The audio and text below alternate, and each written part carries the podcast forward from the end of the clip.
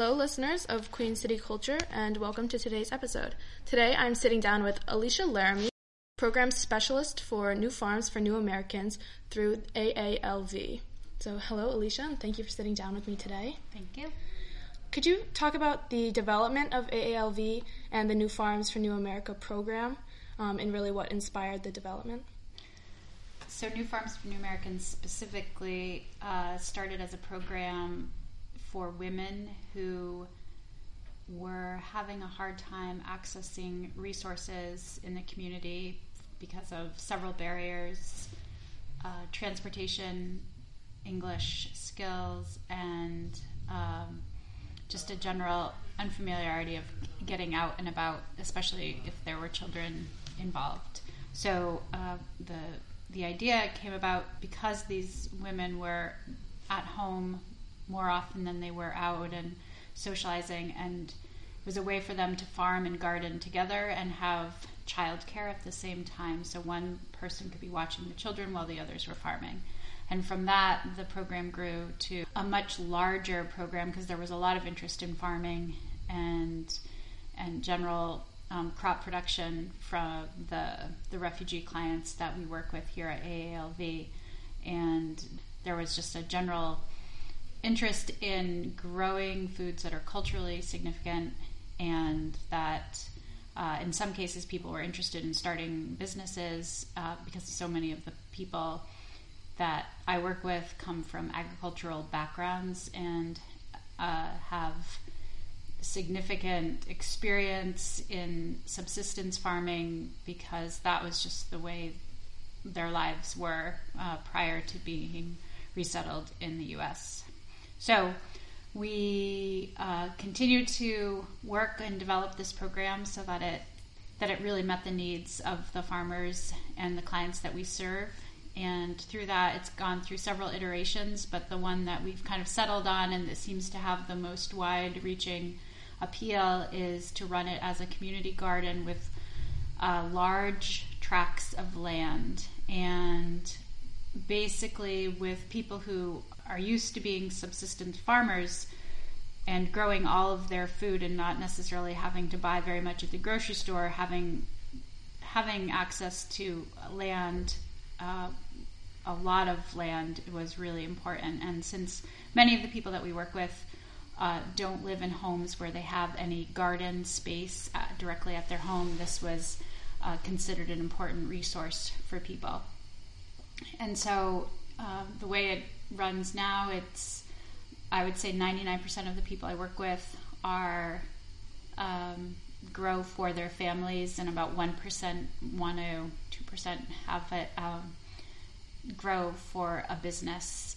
And um, that's the result of many things, but a few of those those reasons are that it's being a farmer in Vermont is a difficult, like running your farm as a business is a difficult endeavor it requires a lot of knowledge, not just about agriculture, but about uh, business development and how to access markets. Uh, you have to have English, really pretty good English skills, and transportation. So for most people, that is not part of their their goals, and we, we keep track of what people participants' goals are, um, and um, and we we also teach a number of classes. So ours is run as a program so that people can learn about farming in Vermont, farming in this climate, understanding seasons and weather. And we have a greenhouse and we do classes in our greenhouse as well. And how to, I mean, that is a season extension technique that a lot of people are not familiar with because people didn't need greenhouses in the climates that they were coming from. So, for the majority of people, um, there's a lot of interest in in participating in our classes and becoming better farmers here in Vermont. Right now, we work with primarily, I would say, over 60% of our participants are Bhutanese, and we have um, maybe about 30% that are Burundian, and then the rest, it's a handful of um, Burmese and Somali Bantu, but pretty small numbers of the of those latter two groups. Yeah. And can you talk about who has access to these programs? Are they primarily new Americans who have settled here in Burlington? Or do they have to reach out to you, or do you make it easily accessible? So, eh, because of the role that AALV plays in uh, refugee resettlement, we start working with refugees after they've been in the country for about a year. So, most refugees will come through our door at about nine months to 12 months after they've been resettled, since we're not the official resettlement agency. And there's a lot of word of mouth uh, with with people, but because we offer a lot of other services here, and New Farms for New Americans is just a program of AALV, um, people are coming here all the time to seek assistance with case management, kind of thing, where they're needing help with employment or um, understanding some of their benefits and that kind of thing. So there's a lot of other resources that they're accessing, and then uh, they learn about New Farms for New Americans either while they're here or um, because of uh, a friend or something. Family. Do you have the same farmers generally returning year after year, or is that kind of? Uh, we have a lot of farmers out? returning year after year. We also have a lot of turnover, mm-hmm. and the turnover is for a number of reasons. One is outward migration from Vermont, so people are moving to places where housing is more affordable. So we get that a lot. Uh, if I find out that a farmer has left, it's usually because they've gone to Ohio, for example, to join family where um, things are more affordable, or the Midwest where they could buy a home and be working the same hours that they are here in a in a job that's um, a line job somewhere at a company, but in the Midwest, they can buy a home with that salary. So mm, there is turnover in that sense. Uh, and sometimes it's because the people that have farmed in their countries of origin, Bhutan, um, Burundi, they are older and they're getting tired. And so sometimes it's Sometimes it's a shift towards just not wanting as much land. Sometimes it's a shift in not wanting to grow the vegetables that require more work.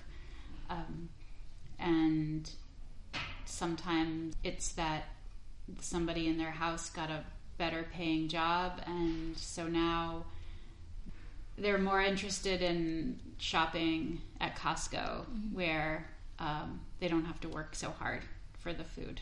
So and they can afford to buy it now because the person has someone in their family has got a better job.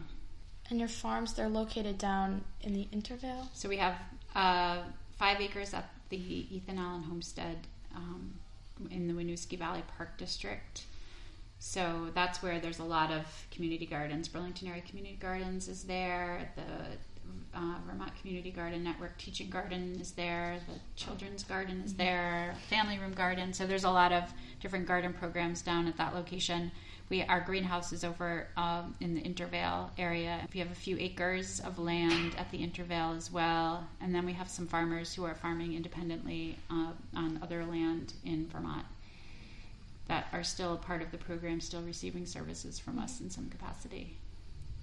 Um, and can you talk about the indigenous farming practices that some of these people are bringing with them, and maybe the learning curve that they have to go through from their home country to farming in Vermont? Well, I mean, first of all, there's the seasons. Mm-hmm. So the the really very different uh, seasons, and and then within those seasons, even some of the really sporadic weather, and with climate climate change, it's making it even more difficult for people to understand some of these practices. But you know, frost dates, the first and last frost dates, are something that people are not familiar with. Um, so that whole process, I think, is a big part of learning to farm in Vermont. And then they just, in terms of, you know, for a lot of people, sometimes it's this trial and error period. If if they're not talking with other people of what seeds will grow here, that we've seen things growing, and then the frost comes and a plant that needed several more months to really mature it, it dies. Uh, so sometimes people are willing to take that gamble. We also see a lot of people dig up plants in the fall to bring them home into the uh, if they if they're not finished harvesting their hot peppers, they'll just dig them up, put them in pots, and bring them home. So uh, people are pretty resourceful, but and with the with the addition of the greenhouse and helping people understand about season extension techniques that can extend their season with using row cover or greenhouses or um, things like that there's um, that's part of that learning curve but also allows people to grow things that uh, need a little bit longer but can be still be grown and eaten here. They just they really have to have that greenhouse uh, component in order to make that happen. So in terms of practices uh, I mean, if you go for a walk in the garden, you'll see lots of different things. You'll you can pretty much tell which culture, which um, ethnicity is which based on what you see growing in the field. The Burundians will almost and Somali Bantu will almost exclusively have corn growing. Uh, and maybe a few other things, staple things like onions and tomatoes that everyone uses in their uh, cooking, but it's almost like an exclusively corn because it's the African corn and it's not sweet and it's something that they can't otherwise really buy locally. And in the Bhutanese gardens, you'll see lots of daikon and mustard. And one thing that's different in terms of the way that people grow is the Bhutanese are um, amazing at building trellising systems for their crops, but also they do raised beds, which none of the other groups do. Uh, so there's this um, difference in terms of how things are structured in a plot, um, how they're organized or not. Sometimes they're not structured at all, except just because it's they only have one plant that they're growing and harvesting.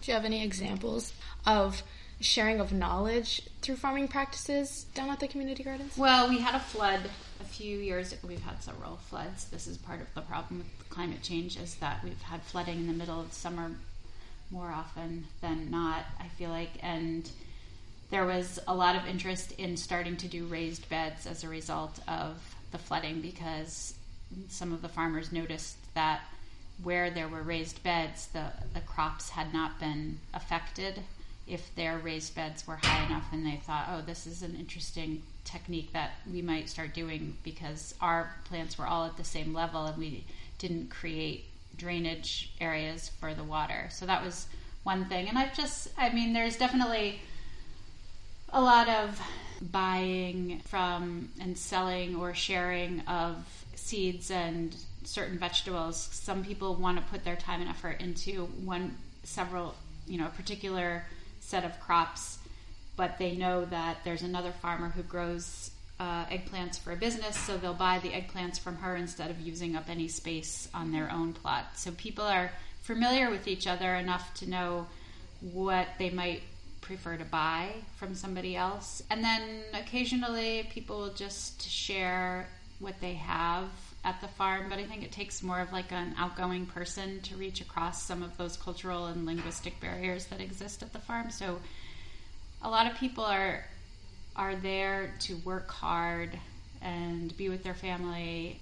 Although they they feel the comfort of others around them, I don't know that they're always there to socialize with other groups. And plus with language being a huge barrier for a lot of people, it's sometimes the most that happens is sort of bartering or trading or selling and and that is sort of this universal language of people understanding what's going on. And for those who are trying to produce a source of income through gardening, can you talk about um, maybe their experience within the markets of Burlington, as there's like such a emphasis on the local food movement? Are they able to compete with the local farmers in the farmers markets or city market, co-op, things like that? I think since there's so few people doing it, there's really just a few examples of it. But if they are growing something that's culturally significant that may not be familiar with the palate of the regular American diet, they're not even trying that much to market or sell. They've tried a little bit, but it's like any food. If it's not a part of your palate and you're not used to it, then it's a really hard thing to convince a, a population of people to start eating crops or fruits and vegetables that are bitter. So instead, what they've done is try to market it to communities in the US, other communities in the US who are refugee communities or that they have friends in Alabama or Texas or Ohio and send it, they get orders and send it in the mail in boxes of, of vegetables if they know that they keep. Um, but for some farmers, it's, and I think it's just sort of like a long term relationship thing that they've built with City Market and selling there year after year after year, and City Market kind of knowing that there's this group of cooperative of farmers that work together to sell, and it's not a lot, but it's I think it's more of like a goodwill kind of thing, and uh, I, I, the Burlington market is almost impossible to break into if you don't have um, the kinds of skills that a lot of the farmers are coming with, which are not just farming, but understanding how to use social media and how to set up a website and how to, you know, do the supply and demand on all web based. If if that's just not within your realm of understanding, then it's super hard to break into this market. Mm-hmm. Um, you already talked about the corn that um, a lot of people are growing down at the farms. Do you have other food examples? um, of things that have never been seen on the Vermont landscape that these farmers have introduced and are now able to thrive?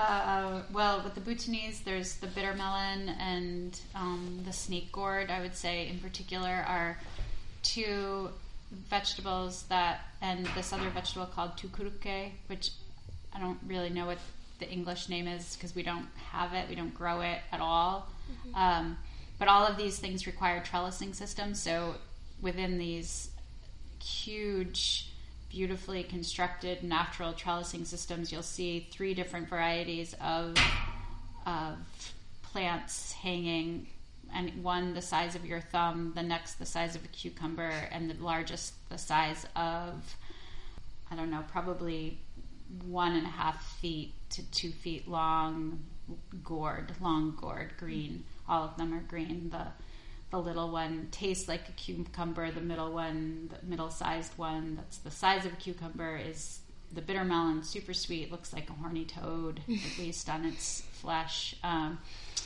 you'll see uh, taro and with the Burmese and water spinach and roselle and lots and lots of mustard greens for the Bhutanese, and then the the green.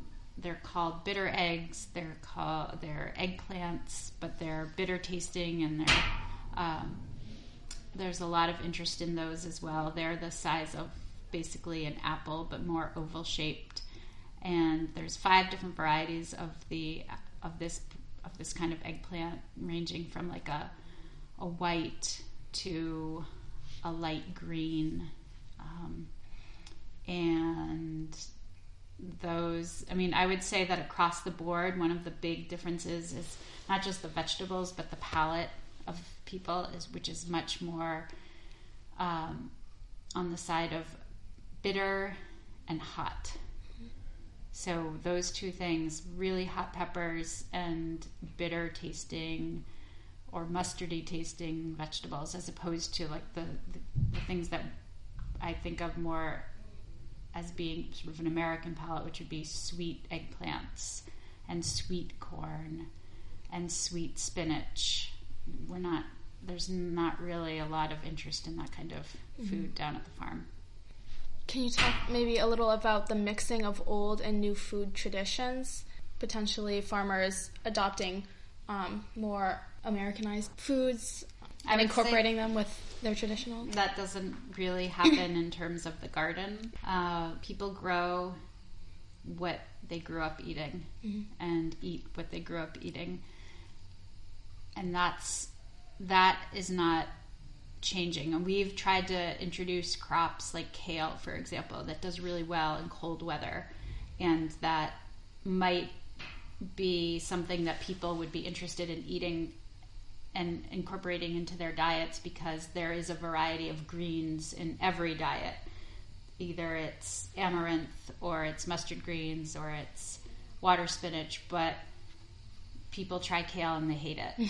and so even though it seems like it would be a good idea to try to introduce crops that do really well in cold weather and that they can eat beyond the frost, um, the first frost, it just hasn't taken hold. Maybe there's some people who are next generation who are more familiar with those tastes and are willing to eat it, but uh, for the most part, we haven't really seen that. The only place where you see new traditions is really through the children and through what they're being exposed to in schools. And then I think that's the, the challenge of the the older generation and the newer generation trying to figure out what the balance in the middle place is for the two different kinds of not just two but the different kinds of foods that people are being exposed to either at work or at school or just out in the public and um, yeah. So uh, the only other thing I would say is that there's there's been a big shift in terms of how long people are have to prepare food, whereas food used to be sort of an, a very long process that that's a tradition that I think is being lost as you see um, two parents trying two parents working and that time spent at home is preparing food is being lost. So that's a, a change, not not necessarily in the farm, but in terms of people, what people are eating. Mm-hmm. As I read on your website, that most of these people who are farming through your program were farmers in their home country. Yeah. So that must be a difficult transition now, having to be here and pick up another job to support their families. Yeah, I mean, a lot of people have they have a full time job and then they go to the farm when they get off either they're working the night shift and they go to the farm before they even go home and they water their plants in the morning, first thing in the morning, before they get home, or they're watering plants in the early afternoon just before they start their afternoon shift. We see a lot of that. Uh, we don't see very many people at the farm during the day, in part because it's hot, but also because those times people who are farming are either working a shift or they're giving their parents a ride to the farm and so the they the ones that might be working the overnight shift they're just the the person that gives the ride and then there's like grandparents who are actually the ones farming so there's a lot of intergenerational farming with each family i would say that have you done any work with community gardens within Burlington or I guess anywhere? Because I think it's a very interesting contrast between people who participate in community gardens just for fun, just to see if they can grow anything, versus these people who are participating in this community garden program to sustain their families. It's not a hobby for mm-hmm. people. I mean, that was that would be the one big difference, and that's partly why our program changed and why our program is slightly different than the community gardens is because we were meeting our our program was set up to meet the needs of our clients and our clients needed larger tracts of land because this wasn't just for fun and it wasn't a hobby and it's not really for community building. So i often say that this idea of a community garden it's, it's somewhat of a misnomer in our community because or in the people i work with because there's we're not putting a lot of emphasis on this community building in part because what we see happening just more organically is that it's these intergenerational uh, spaces and it's where families it, the, the garden is serving other purposes it's families coming together grandparents and grandchildren and um, you might see three or four generations on one plot working together. It's uh, it's people who are finding peace and solace in a space that um, that is green, that is outside. It is healing. It's it's not a place that where they experience um, some of the, the trauma that they have experienced in their in their lives before. So we let the space be what it is to the individual as opposed to saying that it's you know we have all of these sort of mandates on building community or mm-hmm. making community because um, I think it's serving its purpose in the way that it needs to.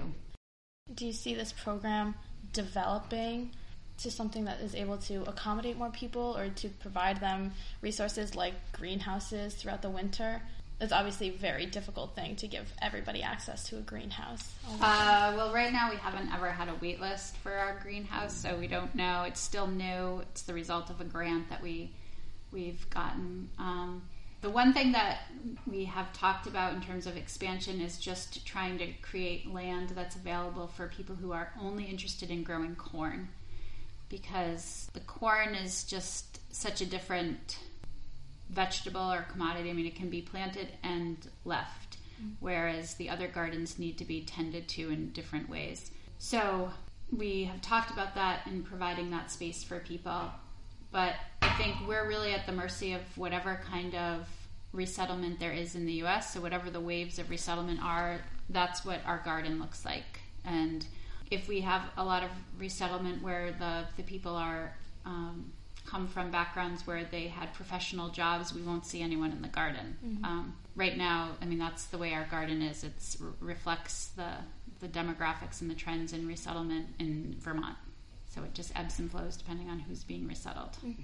And there hasn't been a lot of resettlement in recent years, so the numbers uh, are smaller in terms of who's been resettled in the U.S. and, and in Vermont, and therefore um, we might start seeing that in the garden, but so far we're still at capacity. Well, we are almost out of time, so I would just like to thank you again, Alisha, for sitting down with me and sharing everything about New Farms for New Americans. I really appreciate it. And yeah, for all of my listeners, feel free to research New Farms for New Americans on their website. There's a lot of interesting information regarding those who have resettled here in Vermont and their farming practices and all of the innovations and new foods that they're able to grow. So, once again, thank you so much, Alisha. Thank you.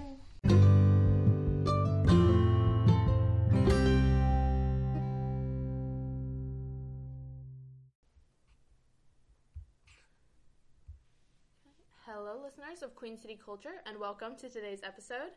Today I'm sitting down with Carolina Lukak, the Garden Education Manager at Vermont Community Garden Network. So, hello, Carolina. Hello. Mm, can you talk about the work and development of Vermont Community Garden Network?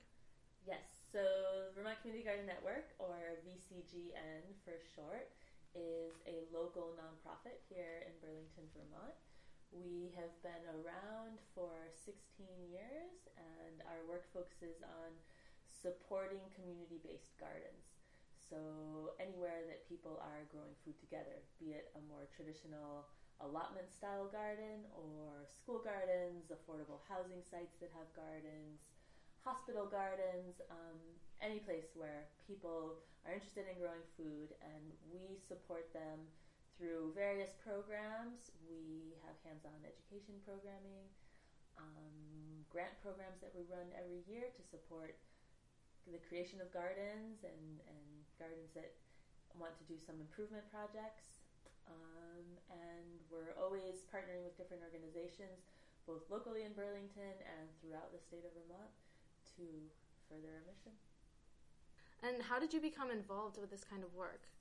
So I've been in Vermont for the past four years, and prior to being in Vermont for this job, I was living in Mexico City, and I was involved there in running urban agriculture programs and doing some school gardening work.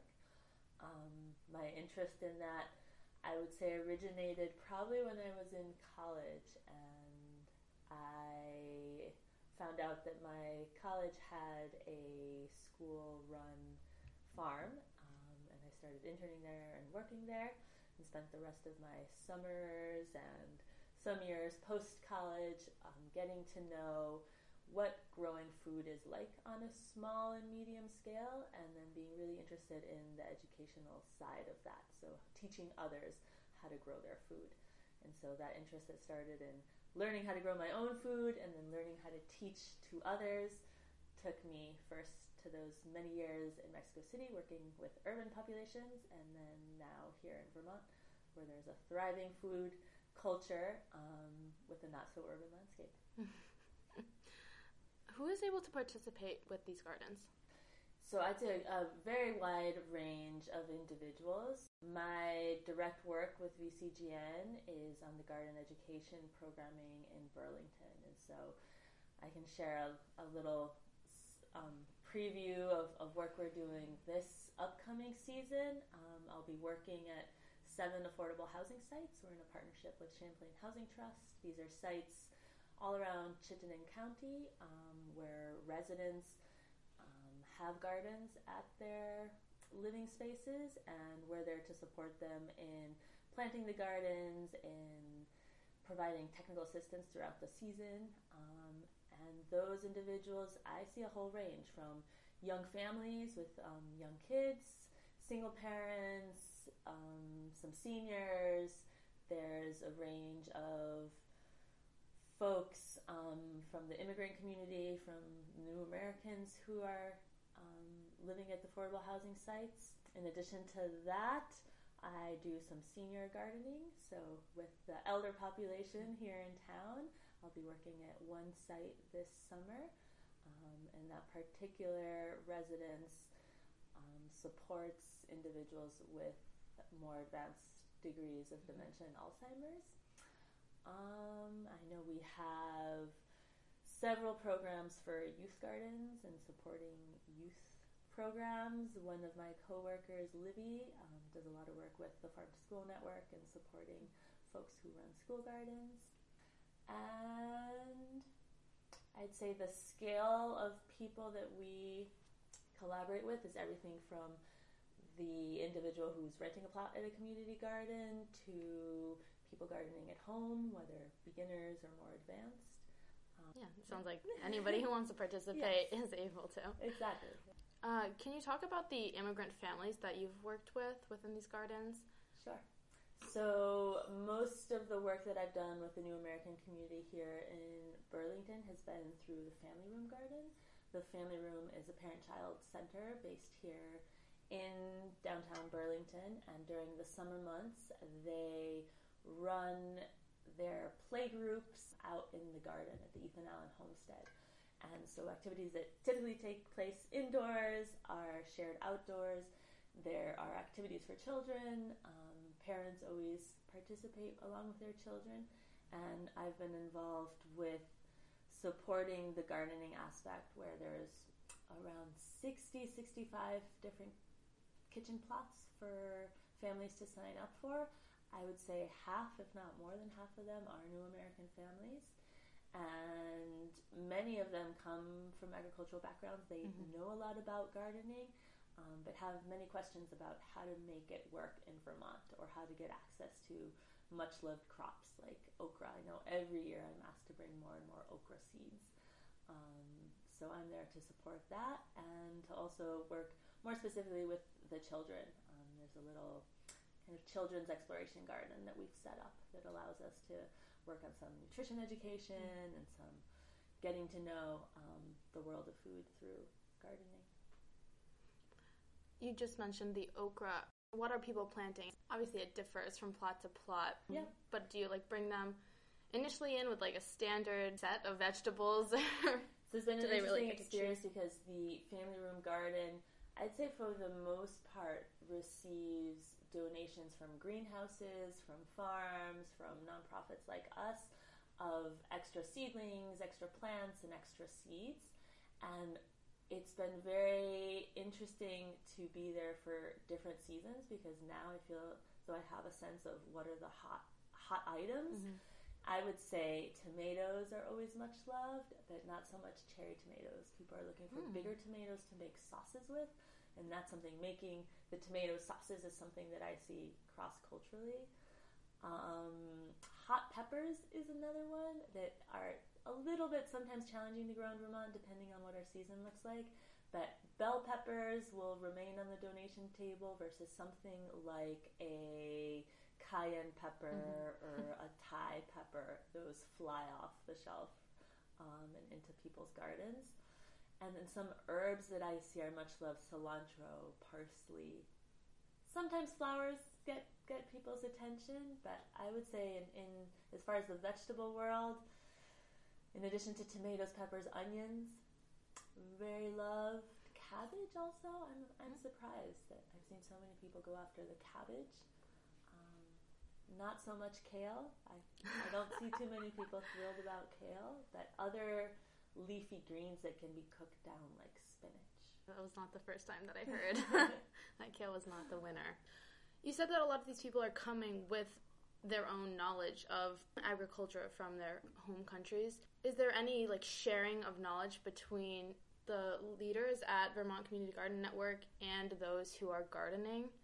Just like a sharing of knowledge. You teach them about how to farm in Vermont, and then they teach you maybe techniques and things.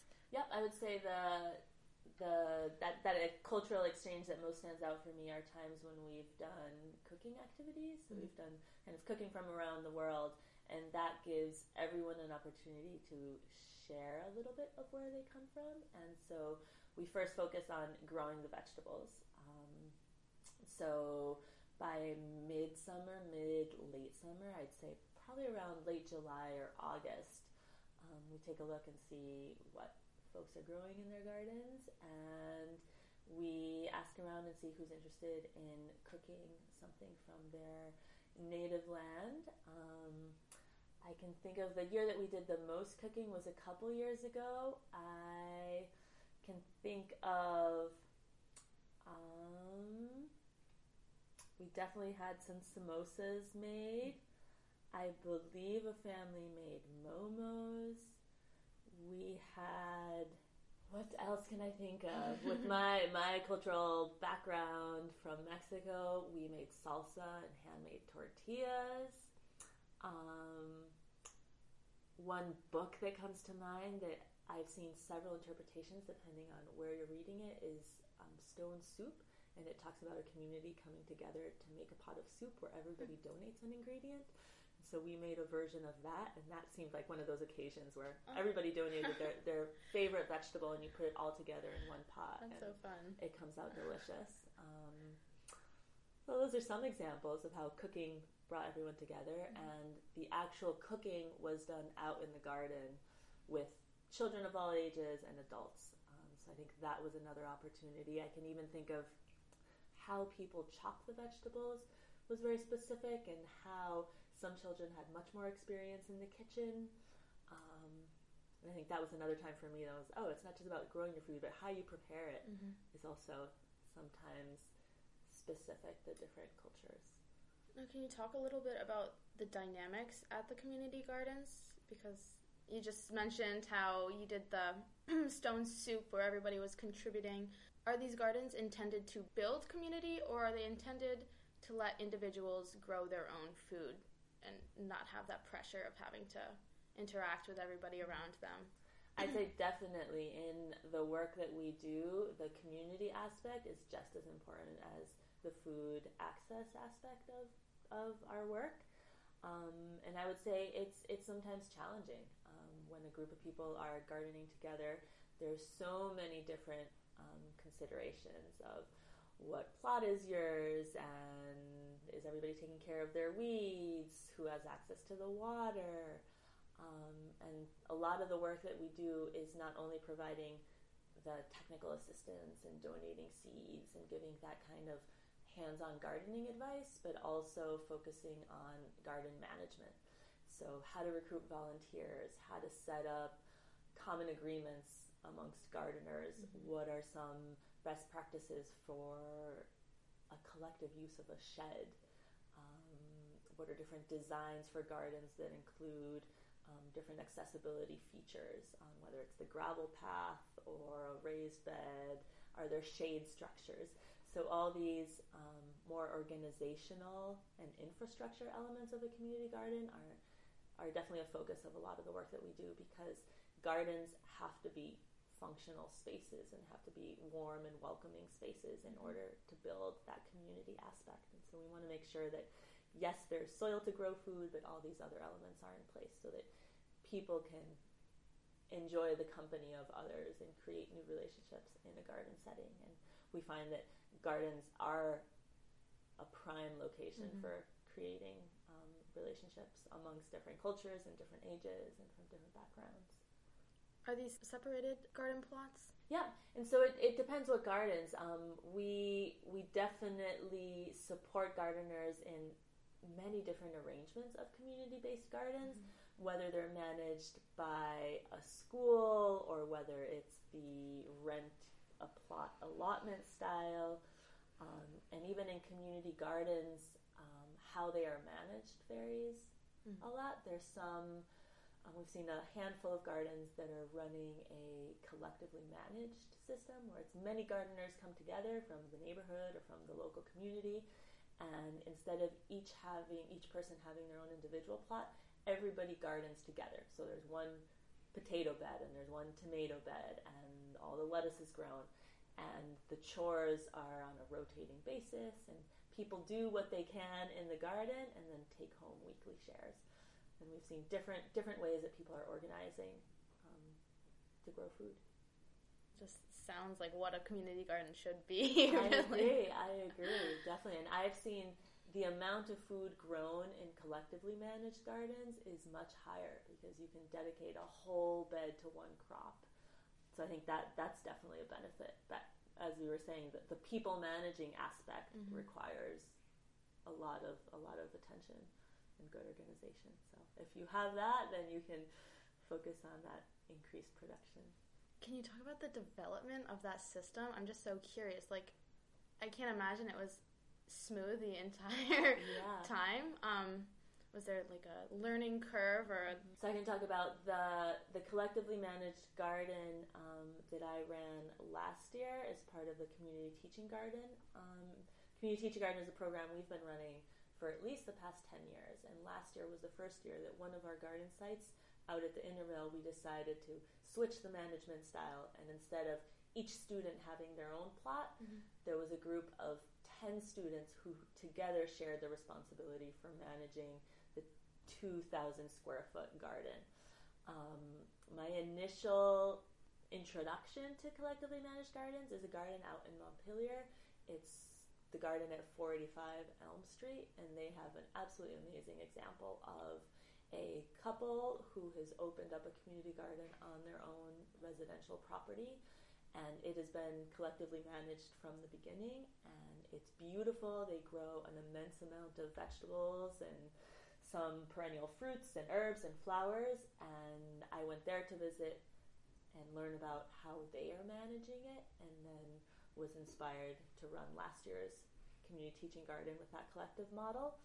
Um, I would say there's definitely a learning curve to be had. Um, for me, a lot of changing a physical space from individual beds to mm-hmm. collective beds requires some some readjustments as to how where the pathways are and how can we make beds wider. Um, I would say the the consensus process with the people element is also interesting on how do we decide what variety of tomatoes we want to grow. Some people love cherry tomatoes, some people want the plum tomatoes. Um, and I found that being in a garden with like minded people made those decisions easier. Mm-hmm. Um, there wasn't conflict as to what are we going to grow. Um, and the accountability that people felt, I was impressed. If somebody didn't come to our weekly work parties or was absent because they were traveling over the summer, they definitely felt accountable to the garden and asked if they could go and put in a few extra hours of weeding um, outside of our work party. Um, so for the most part, I feel like it inspired that accountability if everybody is putting in time at this garden where I'm eating from, I need to find the opportunity to put in time. Um, and yet, there were some people who probably were at the garden less than others, but when it came time to collecting all the harvest, putting it on the picnic table, and everybody stands there with a basket and collects the vegetables that they want that they feel they can consume within the next week and fills up their little basket. There was always extra on the table, and I think for me that's a big sign that mm-hmm. if if we're all in this together and working hard, there is an abundance, and even that abundance goes far. sometimes I had to really encourage people to take it home or to give it to their neighbors. There was a hand, small handful of times that we had extra harvest and the opportunity for somebody to actually take it to the food shelf. God, that's so inspiring. It, it, it was definitely, definitely. Earlier, you mentioned that you were from Mexico City, and obviously, there's strong links between food and culture. Can you talk about, I guess, those connections that you've seen through the community garden program, or like even you coming from Mexico to Vermont, how important it is to continue those traditions of food? Yeah, I would say that gardening in Mexico City, and I was in the biggest city in that part of the world, um, where there's a lot of individuals who are very disconnected from the process of growing food and have absolutely no idea what a carrot pulled from the ground looks like, or that tomatoes um, need to be trellised. Um, so my context there was very much working I would say on the basics, on like these are vegetables and these are herbs and these are flowers and this is how we grow it. Um, and when it came time to enjoy the food, I found there's there's more connection with the process of eating versus the actual growing of food that I saw, in, at least in that urban population. And then coming here to Vermont, I think something that stood out for me a lot is there's so many resources here. It's really easy to grow your food in Vermont. Even though the season is much shorter, you can find seeds and you can find plants. And there's a greenhouse or a nursery in almost every um, bigger town. And in Mexico City, even though it's the biggest city around, there was n- no seeds. When I started gardening there, I brought seeds from the US, snuck them in my suitcase, and took them down to Mexico because there was no place to find seeds that weren't definitely um, more conventional agriculture. The seeds are all planted in these fluorescent colors, and you can go to the markets in Mexico and buy them, and they're incredibly strong fluorescent colors, and they're treated with fungicides and herbicides. So I initially brought down the seeds. Um, and then as the years went by, we started collecting seeds, and there were some other small farms outside of Mexico City that started producing seeds. So by the end of my eight, ten years of running urban agriculture programs in Mexico, I saw these basic inputs for gardening starting to appear. Like we had access to them now. Um, and that's around the time when I left and came to Vermont, but I still carried with me kind of the thriftiness of really taking care of my seeds and really being sure that I'm I'm only planting what I can eat. And in Vermont, I've just seen such abundance in gardens. There's like extra all the time. So I think the the seed saving aspect is something that has stuck with me, um, and that I've tried to do a little bit more of my own seed saving here. Um, it's interesting to work with the community, with the Vermont Community Garden Network, because we receive last year's seeds that can no longer be sold, um, that High Mowing has, and that Gardener Supply, for example, takes off their shelves. There's so many seeds that can no longer be sold because they're last year's production. Um, and so those are the seeds that we donate to groups. Seeds are still viable. Yeah. Um, lettuce seeds are viable for five, seven years, but they can't be sold if they're packaged for a given year.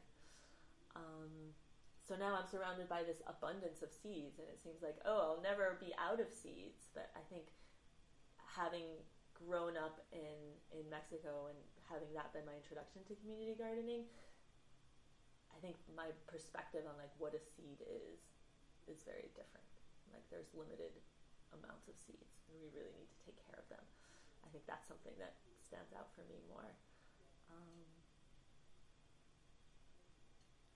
I mean, I've really never gardened. I'm alongside my mom. I have, so these are things that I've never really considered. The seeds being abundant and then having to throw them away after one year. That just is such a waste, and it's great that you guys are utilizing them. So, how do you see VCGN expanding in the future? one of our um, I'd say our big focus for this year, and this is our first year of having a transition as far as our executive director and doing a lot of work with strategic planning for the organization. We are very much focusing on the network aspect of the work that we do. So, yes, we maintain strong roots here in Burlington and in our partnerships within Burlington, but we really want to embody the work that we do as a network to support gardens and gardeners all around the state of Vermont.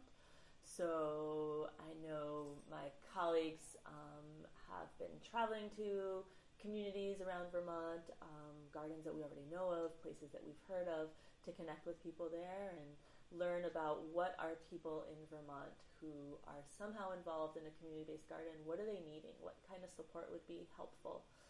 Um, so that's been a huge focus of the work that we do. Um, one example is our annual. It's a garden work day and fundraising event. It's called Day in the Dirt that happens at the end of April. And last year was the first year that we extended it statewide, and this year we're furthering that effort to not only um, organize volunteers and a big work party and fundraising for gardens in Burlington, but also statewide.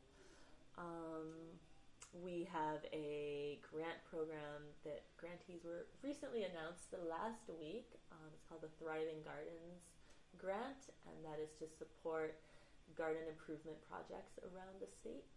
Um, so as as we find funds available to support gardens from around the state and gardeners around the state, um, I would say that's kind of the next focus of the work that we do. Really, be the network, mm-hmm. And along with that, being able to connect to other similar networks around um, around the country. The I'm always love the comparison that my colleague Libby makes on how we have a network. There's somewhere around four to 500 community based gardens in Vermont. Um, we are continually updating our database, and that's similar to the amount of gardens that are in a big city or even in a big neighborhood. And if you think about New York City, they have four to 500 gardens by borough. And so our oh. statewide network is almost the size of some city or neighborhood networks in other parts of the country. So, how is our work similar and what can we learn each other is also something that we're interested in and adjusting it and adapting it to the to the Vermont scale. We're at to 500. It sounded like a lot to me. Yeah, oh, wow. I guess I was just curious when you were talking about expanding, but have you done work with huertas in the past? Because I feel like you guys are very similar. Yeah. I personally haven't. I know every year when we have our seed donation kind of call for seed donations and people contact us asking for the donated seeds and we send a packet of 25 to 30 seeds. I know every year um, whether it's it's interns or coordinators from Huertas have contacted us to come and gather seed donations, mm-hmm. um, but we have not had more collaboration than that. Okay. I think, as as you're saying, I think it's prime connection to be made. um, well, we are actually almost out of time. So, Carolina, I would just like to thank you again for sitting down with me today. Uh, and to all of my listeners, uh, make sure you check out vcgn.org for more information um, and about their work and ways that you can get involved.